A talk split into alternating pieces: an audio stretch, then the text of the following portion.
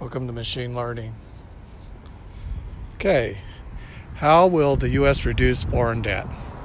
What if the U.S. government has announced a range of initiatives to attempt to reduce $28 trillion of outstanding debt?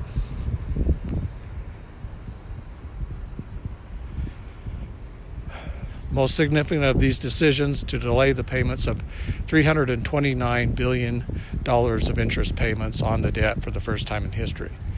That's just a what if.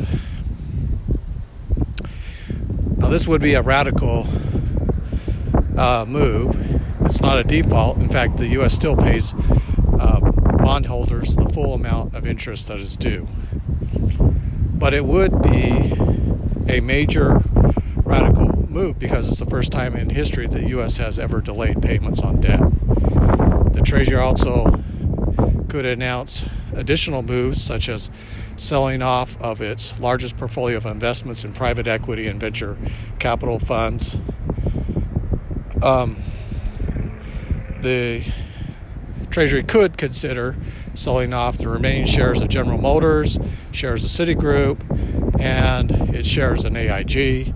Treasury could sell off its stake in Fannie Mae and Freddie Mac, and it could um, sell off assets per each year in an attempt to reduce its its uh, multiple trillion dollars in public debt. So the, the yield on the 30 year bond is 2.96% today. It's the highest since January.